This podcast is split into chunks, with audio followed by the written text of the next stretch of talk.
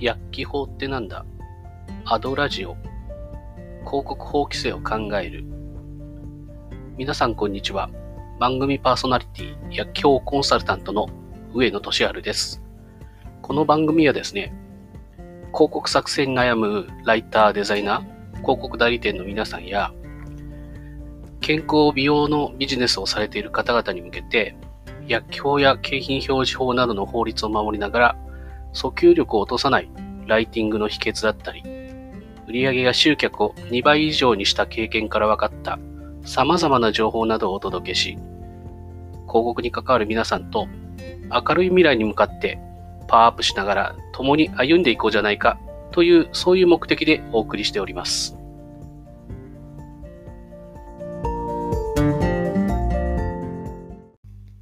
さて、今回はですね、健康食品における、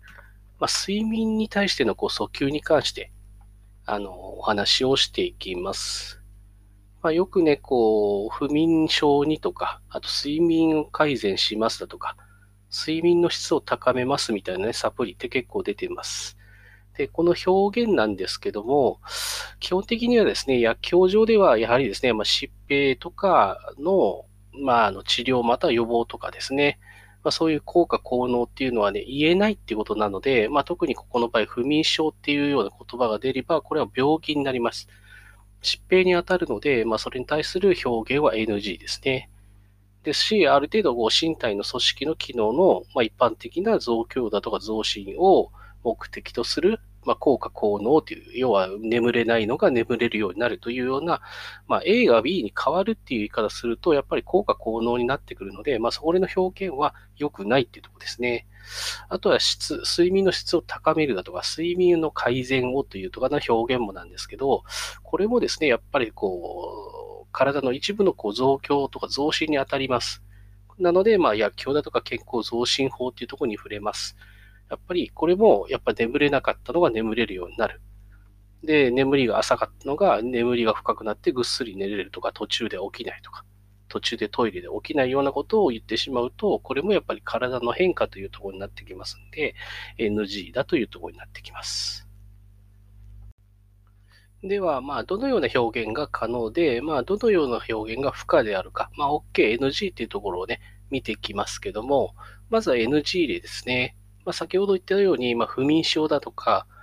まあ、睡眠改善みたいな言葉っていうのは、まあ、あの当然なんですけども、あとですね、よく使われている熟睡とか朝までぐっすりっていうような表現なんですけど、これもですね、実は エヌジー になります。まあ、ある意味、やっぱよく眠れない状態っていうのを改善ができるみたいな表現になるので、ダメですよっていうところになります。なので、まあ、エヌジー 表現として多いのがですね、まあ、さっき言った不眠症にとか、不、不眠にっていうのもダメですね。で、睡眠改善。あと、こう、よくあるのが睡眠の質を高めるとか、睡眠効果。よく眠れていない方 A とか、あと、熟睡とか、深い眠りにとか、ぐっすり眠りたいとか、あと、寝つきを良くするとか。で、朝まで起きることがなくなったみたいな表現も、まあ、エヌジー として捉えられてしまいます。じゃあ、これをですね、まあ、言い換えをしていくっていうところなんですけども、まあ、あんまりね、こう、多い表現っていうのはないのは実情なんですけども、まあ、例えばですね、まあ、朝すっきりと目覚めたいとか、あと、快眠、安眠ぐらいまでだったら OK ですね。あと、ぐっすりをサポートですね。ぐっすり寝れるとは揺れてないので、そこまでだったら大丈夫です。で、質の高いを眠りにいざなうとかですね。あと、眠りに満足していないっていうかね。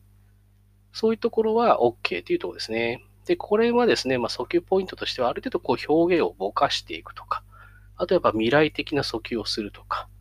あとあくまでも補助ですよっていうロジックを使うとかですね。あと主観的な表現、表現をしていくっていうところですね。だから快眠とか安眠とかっていうのはこれをぼかした表現ですし、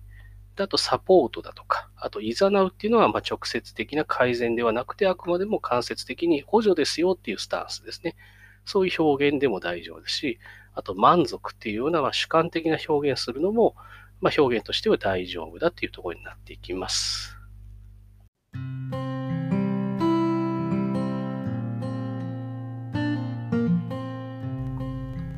ということで、だいよんじゅうはちかいめお届けいたしました。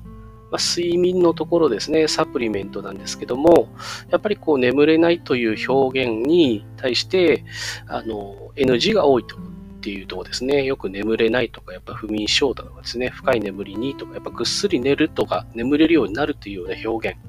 まあ、あの、A が B になるみたいなことを書くと基本的にダメだよっていうところなので、まあ、もし書くとすればちょっとぼかした表現で、どっちかっていうと、まあ、ぐっすりある程度寝れて、まあ、翌朝すっきり目覚めるっていうようなロジックで、あの、書いていくのがいいですよっていうのが、まあ、今回のお話でした。今回も聞いていただきありがとうございます。